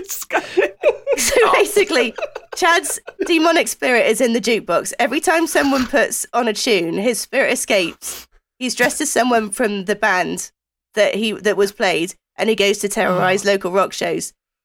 Tyler, Mike, and Nancy have the idea to put on a charity rock show when they know there's going to be a thunderstorm, one that Chad just can't resist. Nancy flicks into a flicks a dime into the jukebox, selects "How Soon Is Now" by the Smiths, and Chad Morrissey appears for a split second before heading towards the sound of a rumbling drum kit in the distance. Armed with meat feast pizzas to repel, to repel Chad Morrissey's guitar attacks, it's killing time, the boys shout. The gang manage to reflect enough of his demon energy back at him to weaken him. They hear an almighty crack from above as lightning as a lightning bolt hits the speaker directly, sending lightning up lightning up energy up into his guitar cord and killing him. So this is going to be directed by Joel Schumacher, hot off the back of the Lost Boys. It's starring Yes. Corey Haim and Corey Feldman as Mike and Tyler, Drew Barrymore Boys. as Nancy, and Robert Downey Jr. as Chad. Oh, before prison. Yeah. I'm the thinking like drugs. the weird science days. Yeah, yeah, yeah. Oh, I like him. What's he called again? Dead or alive. Dead or Alive. Yeah, because of the band. Mhm. So 80s Pete Burns, not early 90s Pete Burns. No. Not no, no, not early noise. Yeah, 80s Pete Burns. yeah, when you were good looking. Yes. Hmm. Hmm. I'm surprised they didn't try to beat I like Chad it. to death with the crusts of the pizza. They're just handles, I declare. please, please, please, please, Candy, can we have these voices in uh, Score Sheep at some point? Maybe this like the second campaign or something like that. You play an Americanized teenager. Sure. no, we said an American one, not a Sure. Bristolian one. We'll We're, do, it we're together. we'll, do, we'll do it together, Candy. Miller. Miller. Brilliant. I like that. I like that a lot because that is exactly. I've seen that film a million times. You know what I mean? That oh, is Oh, yeah. what. That It's is 80s 80s. films. Yeah, I, I really like that. I really like that. Now, Biggie remembers the 80s better than we do. So I'm expecting good, lethal weapon style things from him. It's exactly what you're going to get. Of course, it's my movie is my movie is called Hong Kong Fury. Oh, I thought you were going to call it non lethal weapon or something like that. Not lethal weapon. yeah. It's called Diplomatic Immu- No, um, it's directed by Richard Donner. Yes. The I'm into it choreography by Yuen Woo-ping. The score by Ennio Morricone. Oof. It starts Jean Claude Van Damme as John brackets Jack Daniels, Nice. Brandon Lee as Officer Fong Lee, Mm. Steven Seagal as the Dragon Lord boss Reese Taylor, Is he Russian in this? Is he Chinese in this? Or is he he's, he's trying to be Chinese. Native Michael American in Dudikoff. this? Scott Back in the 80s, they'd get away with making him, having him be Chinese and dressed Yeah. up as Chinese, wouldn't they? Yeah, of course would. He likes to pretend he's Chinese all the time. Gary Daniels as Dealer One, Bolo Yeung body, One. one of the bodyguards, Yuen Biao as uh, Dealer Two, and an uncredited Sam Lowe, which will become clearer later on. The drug war has escalated in the US with a new product on the market that's taken over. It's called Dragonfire. Following a lead, New York detective John Jack Daniels and his partner Scott are doing a stakeout deal between two rival gangs, the Dragon Lords and the Jade Emperors. Disturbance breaks out at the floating Chinese restaurants at a New York pier, undisclosed location. A massive brawl erupts, and it gets worse when one of the gangs, the Dragon Lords, suddenly inhale this new type of drug. Enraged with an almost unstoppable strength, they go berserk and brutally take out the rival gang. They discover who's in control of the Dragonfire is Reese Taylor, as the bosses escape whilst detectives are caught up in this fight. Uh, Jack's partner, Michaels, is disarmed and killed by Reese with some Aikido maneuvers and a death hand killing blow. Reese d- uh, escapes and has apparently left New York and gone to take his business to Hong Kong. Jack Daniels has been given authorization to go to Hong Kong and meet with the local Jack Hong Daniels. Kong drug force and their captain, Officer Lee. He's a by the book kind of guy. JD and Lee in clash origi- uh, at the beginning as they It's disagree on their innit? approaches on how to find Reese. It's like a fish out of water kind of scenario. You know it, boy. As Lee shows JD around Hong Kong, there's banter and bonding as they start to learn how Hong Kong works and how things are done there. A dealer in a local market is arrested after another brief fight. Giving them the lead, the laundrette factory is actually in the shantytown is a front for drug manufacturing. Another big fight breaks out, and one of the bosses is captured, who reveals that Reese is actually now hiding out at one of the big, biggest casinos in town, owned by millionaire Sam Lowe. He's an old Mm. Chinese looking guy that's sort of wearing traditional Hong Kong outfit, long grey Yeah. hair, long beard.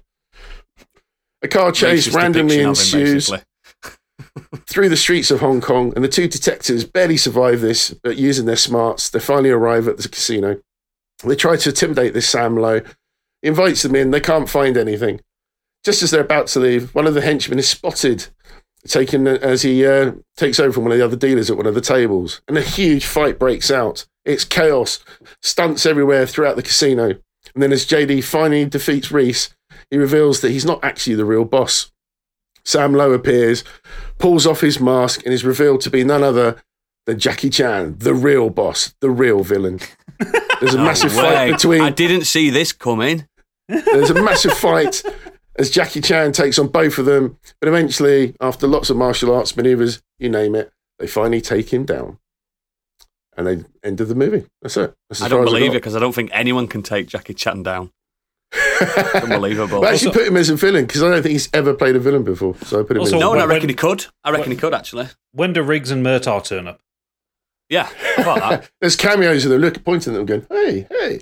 Oh, okay, fair enough. It screams Asian panic to me. This film, and I'm in. It's, it screams that slightly racist 80s, doesn't it? Mm. Yeah, Yes. exactly what I'm going for. Yeah, Yeah, it's, I'm I, I can't describe every stunt and every, you know how it is. It's all just fights, fights, fights. And Could you action, do an action, a- animatic of it, please, for us, and send it in next week, yeah. like a full breakdown? but yeah, no, Would be that's my movie. Yeah, we saw that coming a mile off. Um, Stig, what you got? Well, you, you better you'll have seen this coming a mile off as well. Strap in. We're happening again. We've got three buddy cop movies. it's all I know. It's all I know, mate. Right, here we go. So, set in LA around 87, 88. We open with the panning shots flying over the city, in it, intercut with uh, clips of a vehicle traveling through the streets. So we see major tourist mm. spots from the ground perspective, from the aerial shots. There's people out enjoying themselves. You know, typical downtown LA. The city is lively. It's constantly cutting back between the two. We have some proper 80s style pop synth playing over, like like very much in the Frankie Goes to Hollywood I talked about last week. Bang into that. The vehicle moves out the city and into Beverly Hills, and it pulls up outside a big house. Inside, we see a handsome young man and a beautiful lady having a good time, dancing, drinking, snorting coke, all that kind of stuff. Beautiful. Two men, played by Clancy Brown and Michael Ironside, step out of the vehicle and ring the doorbell. The gentleman answers and is immediately blasted away with a shotgun.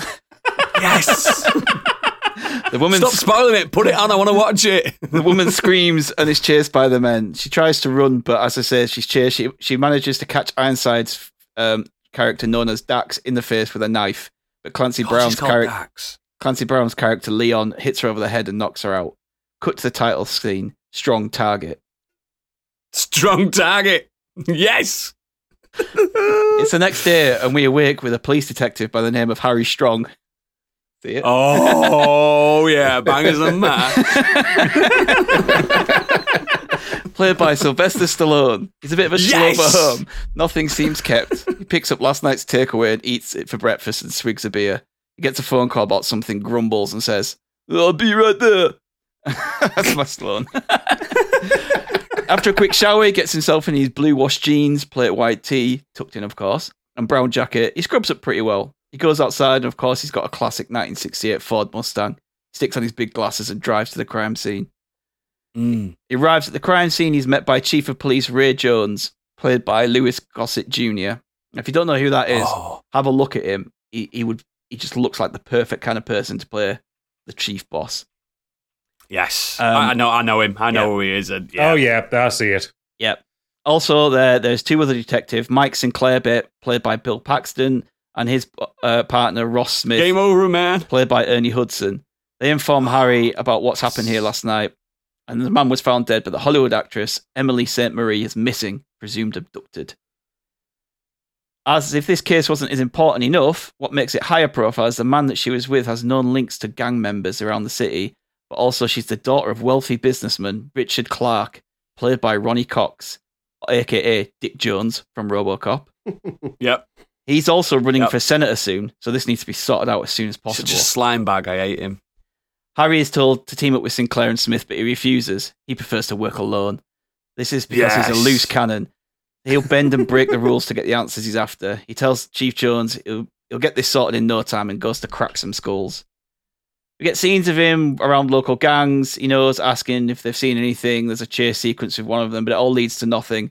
So he goes back to the station. The chief informs Harry that because of the severity of the case, the FBI are bringing in a man to help. Harry isn't impressed.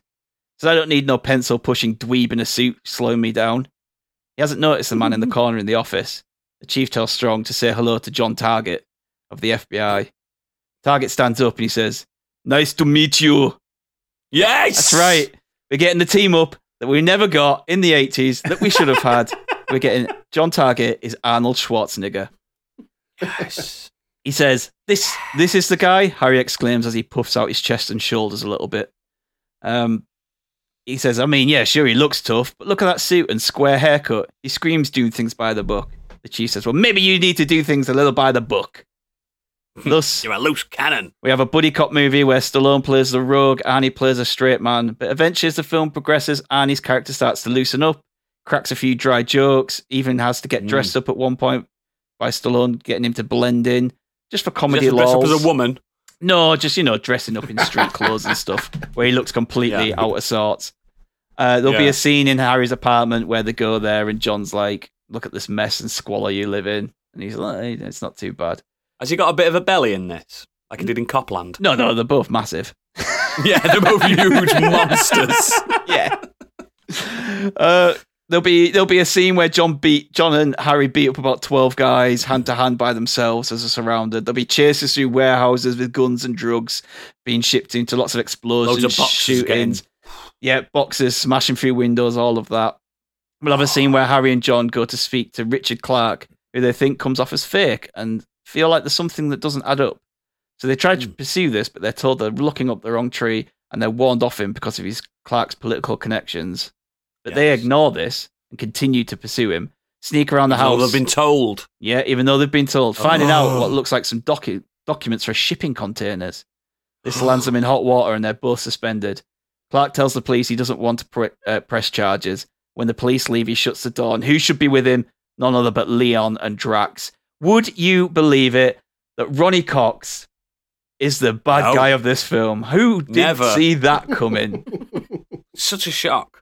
Dax is also now sporting an eye patch, by the way, because of the knife Yeah, attack. yeah. Makes him look even more ruthless. Yep. Rounded up the film, so not not one for following rules. Harry decides to take matters into his own hands, but John says he can't because it'll ruin his FBI career. So Harry tells John he's going to follow up on that shipping container lead and sets off to find answers. But when he gets there, Dax sneaks up behind him with a gun, points at his head, and he's captured. So he gets tied up and beaten up by Dax and Leon. They try to get answers out of him. All he does is laugh at them, crack jokes about Dax looking like a pirate. After a while, the two leave and tell the goons to finish him off and dispose of the body. But wouldn't you know it, John turns up and helps and saves the day, backed up by um, the other two policemen, Sinclair and Smith. They take out all the goons, and Harry and John chase after Leon and Dax. They come up to a um, where am I? Yeah, they chase them to a super yacht where they have a big fight, and yes. and then Harry sees Clark, and John tells him, "Go after him. I've got this." And then we get Arnold fighting uh, Ironside and Clancy Brown by himself. They obviously get the upper hand a little bit, but then he kills one of them by booting one through a window, who lands and he lands on some well placed spikes outside. And then What the does other, he say when he does that? oh, I didn't. have a line? I wish I had thought. I, I couldn't think of good lines. Uh, but there, Have there a is- nice trip. yeah, there, there- there's going to be one liners and everything with this. And then he manages to kill the other one by just getting him in a neck hold and just crunching his neck and snapping it. You get that audible snap that you get in there. Have a break. yeah. Meanwhile, Harry chases Clark into the bedroom where he picks up Emily and holds a gun to her head. We then get the classic bad guy tells all. He said it was supposed to be a Yeah. simple kidnapping job. And while the police and the media were spending their time looking for the high profile actress, Emily St. Clair, I was going to move a fuck ton of drugs and guns around and make m- make millions helping me with my push for senator. The kidnapping would have been the icing on the cake and garnered the sympathy votes to get me the votes I needed. But you and that knucklehead from the FBI had to ruin it all. So now I'm going to have to kill you and you, sweetie. Sorry, but there can be no witnesses. She bites his hand because she didn't. She wasn't privy to this. He's kidnapped his own daughter for his own political gain. Wow. So she bites his hand, gets free, and Clark blasts him away, and he says, "I'm afraid you don't have my vote." Everything wraps up nicely, as per the end of a buddy cop film, and Harry and John say their goodbyes. And as he's driving away, Harry cracks a joke and laughs. Freeze frame on Arnie laughing. Cue power ballad. I like Wh- it. which- I'd which power ballad? I don't know any of them. White Snake. Here I go again. yes, Yeah. any, anything. Uh, so yeah, i this is also directed by Richard Donner, so he's a busy man in the eight- in the eighties. It's good. It's good that, and I love it. And it's so like, I mean, that's the plot of Beverly Hills Cop minus there's two of them, but it's still good. and bang into it. I couldn't remember. Proper the- bang into I, it Is that? The, I genuinely Yeah. don't know if it is. I, I just wrote this off with top of my head. warehouses and everything. Yeah, there's always warehouses. Yeah, it's easier to film in a warehouse, isn't it? That's right. Yep, lots of big empty warehouses all across LA. Yeah, Yeah. yeah. Slightly yeah. damp Known floors. place for warehouses. you want warehouses? We got warehouses of warehouses.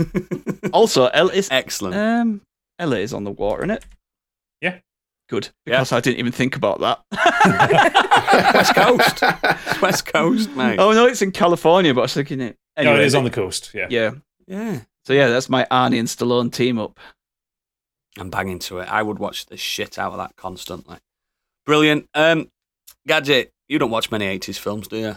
I've I've seen a fair few 80s films, and I decided to challenge myself this time because every time we do one of these pitch things, I always do something like dark and sci-fi or something like that. Yeah, you do. So I decided to go the complete opposite and do Romantic a- comedy. not a romantic comedy, but a comedy. Oh.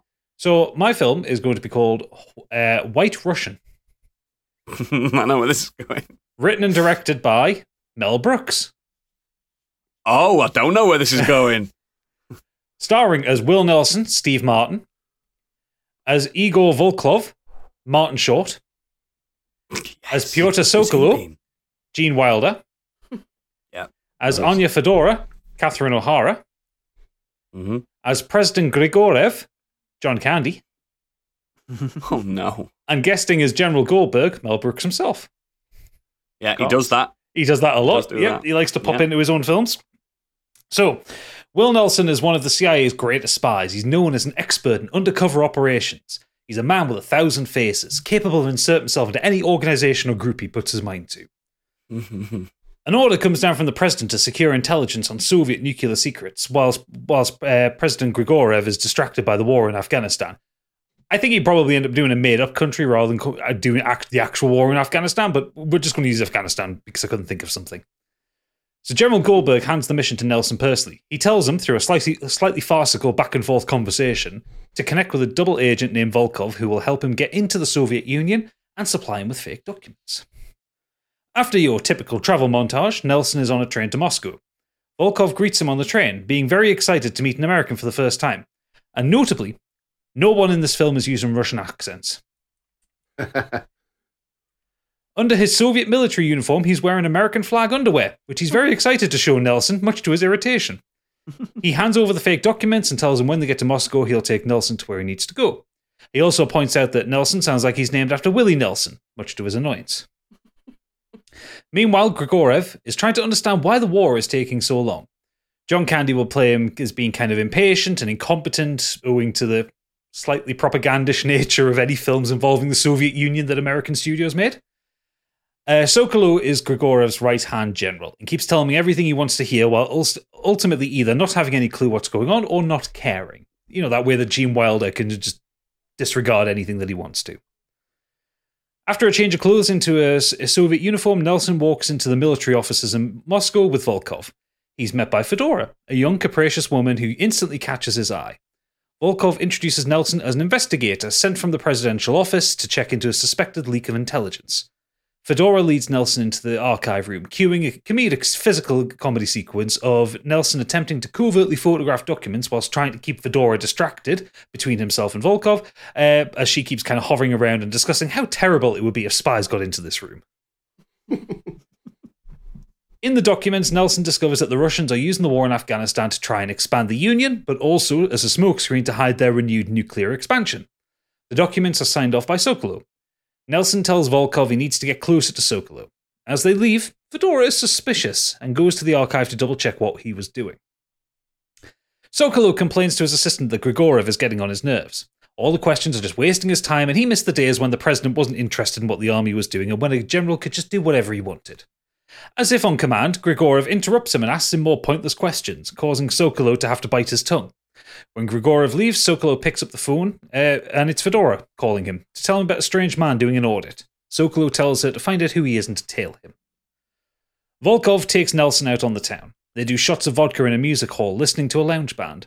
Volkov is drunk and constantly asking questions about America, causing Nelson to tell him to can it in case anybody hears.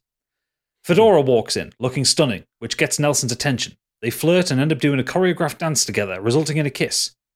She tells him he kisses like an American, to which a drunk Volkov says as he walks past, Well, that's because he is. This ends up in a ah. chase scene as Nelson and Volkov have to escape through the streets of Moscow in a Lada, being chased by police and soldiers in tanks. Because, of Glad course. in a ladder. they argue in the car, and Nelson tells Volkov to get lost as he's almost blown his cover. He drops Volkov near the military officers and drives off to find a phone to report his findings to General Goldberg. Because he doesn't know if public phones are being listened to, he uses code to s- speak with Goldberg, but Goldberg has the wrong page of the cipher, causing a circular back and forth of coded, of coded phrases, which would end up making some sense to the to the listener, but no sense to them. Yeah. Volkov mopes towards his office and overhears Sokolo and Fedora together. She says she's found the spy and they know where he is. They're going to get him and throw him into a gulag. Cue evil laughter. Nelson tries to sleep in the safe house that Volkov has pr- uh, provided him, but the room is stormed by police, some of them in riot armor.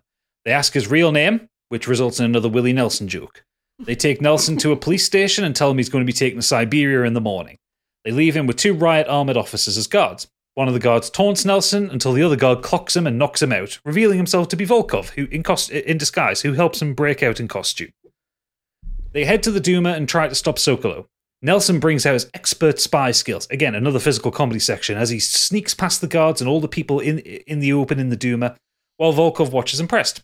Volkov then just walks through because no one gives a shit because they're in Soviet uniforms and no one checks. They found find Sokolo in his office with Fedora. He monologues whilst Nelson looks bored. He calls Volkov a traitor, uh, Volkov a traitor, but Volkov says the US is the greatest country in the world and communism sucks because it's a fucking propaganda film.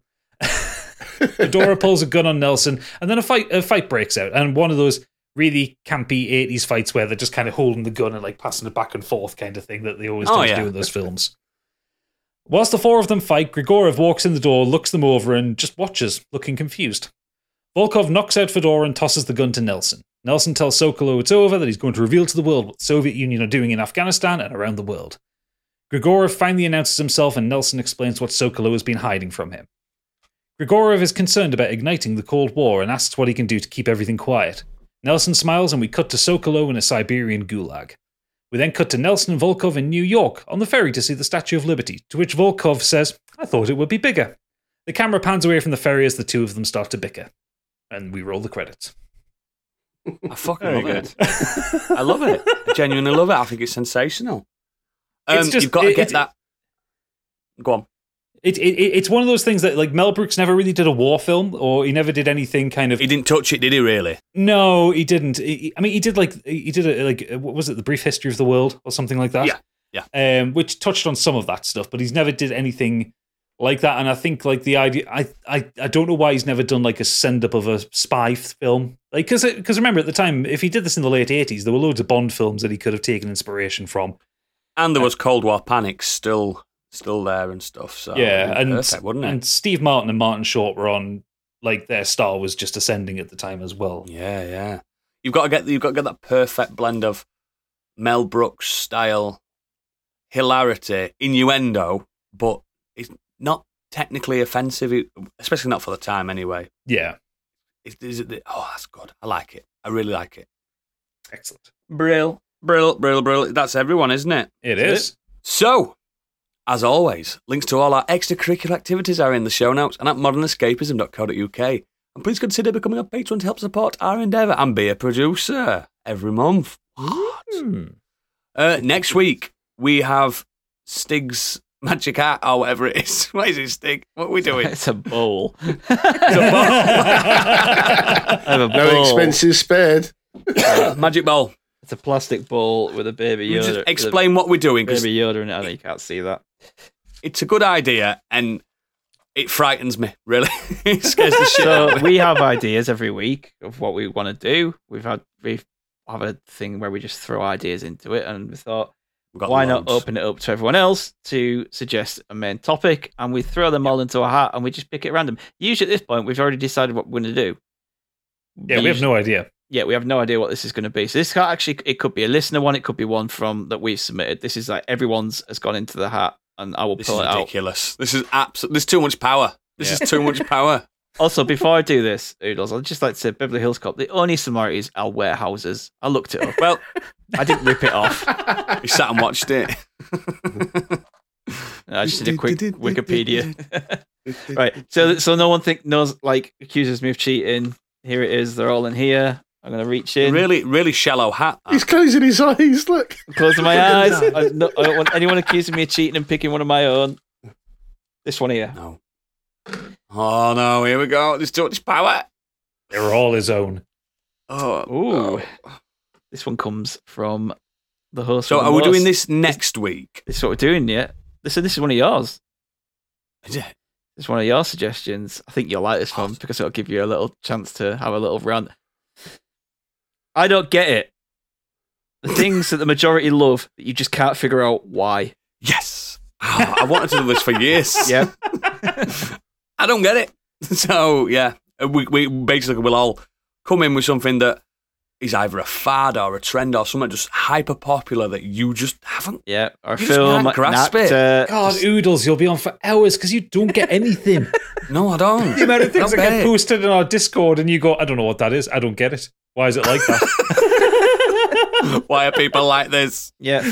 Oh God. Yeah. If oh, there's, a, a film, a game, something, Yeah. music, uh, something that you just you do not get why this thing is popular. Yeah. Why do you listen to this podcast, you idiots? It's gonna be a, it's gonna be a ranty episode, isn't it? Oh, yeah, and then, yes. and then the week after we're doing another one. We're all gonna fall. out. Yeah, we'll pick another one next week. So if you want to get them in there, um, oh no. if we get more listener ones, seriously, if you if you all throw us your ideas, I'll take our ideas out, so it's listener only. But you need to Yeah. get get them to us. Stop being lazy Yeah, and give us your ideas. And we're not being lazy Yeah. asking you for ideas before you accuse us of that. This is a concept that we are honouring. Um, Yep. the, the thing is, though, um, not when when we ask the listeners to send in questions, that's different. This is you're pitching a feature. Make sure Yeah. you're not just saying, "What apple are you?" If you were a fruit or whatever, I don't know. That's not that's not a feature, guys. That's not how features work. That was You've my got to get half an hour out of it. Yeah, no. there's a lot of biggie ideas that don't make the cut. Yeah. I'm a granny Thing is, smith. like, if you could be an animal, what would it be? I'm not talking about half an hour. How I want to be a scorpion. It's not happening. not doing it, Biggie. So, last thing before we close up shop for the non-patrons, Friday the 16th is going to be oh the live office Christmas party. Yeah. Number three. Oh, it's the one. It's the, it's the one where Clubber Lang turns up. It's, it's the third one. It could be messy. Uh, Stig's will be messy. well into Guinness. He's got well into Guinness this year, so he's going to have loads of Guinness. Farting, burping. It's going to be sensational. Secret Santa. Secret Santa. Yeah. Who's getting the Oh, shit gift this year? Exactly. Probably me. Who is getting a shit gift this year? Ooh, I, I can't wait. I can't wait. We love our office Christmas party. Um, I mean, if you're watching it live, like Candy takes her top off and everything. I It do. goes wild. Yeah. She puts a bum on the photocopier. It's worth it's worth tuning in for. Trust me. Be there. Bring your own booze. Yeah, we don't provide booze to your house. You've got to bring your own. we, we we actually interact with the chat while we're doing it. It's just mayhem. It's mayhem. I think we did like a three and a half hour one last year. It was quite long, yeah. I don't remember the end of Yeah. it. There's a good like hour do. that I don't recall at all. Yes. It's, all, it's all right. The first time we did it, Stig doesn't remember any of the end of it. Yes. we, we will mention it on every show leading up to the 16th, just to remind you all that, yes, that is our live Christmas party. It's going to be terrible, but also great content. So, yeah, if you are not a patron, this is the end of the show for you. For patrons, we'll meet you in the green room in a second. So, good night. Oh,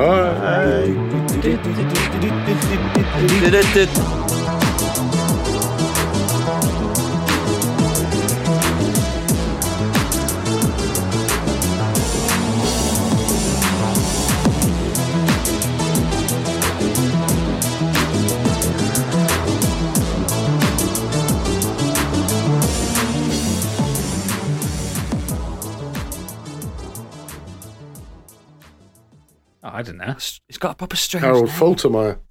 Faltermeyer, that's it. he knows it. Wish that came up in the fucking pub quiz.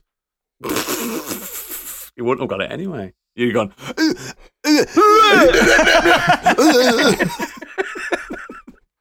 the same guy that did the uh, Top Gun anthem. yes. Oh man, I swear, Biggie, it was it just made me laugh. I, I, I, just, I kept I kept just pot, like muting everyone else and just listening to you. Just you just go. just-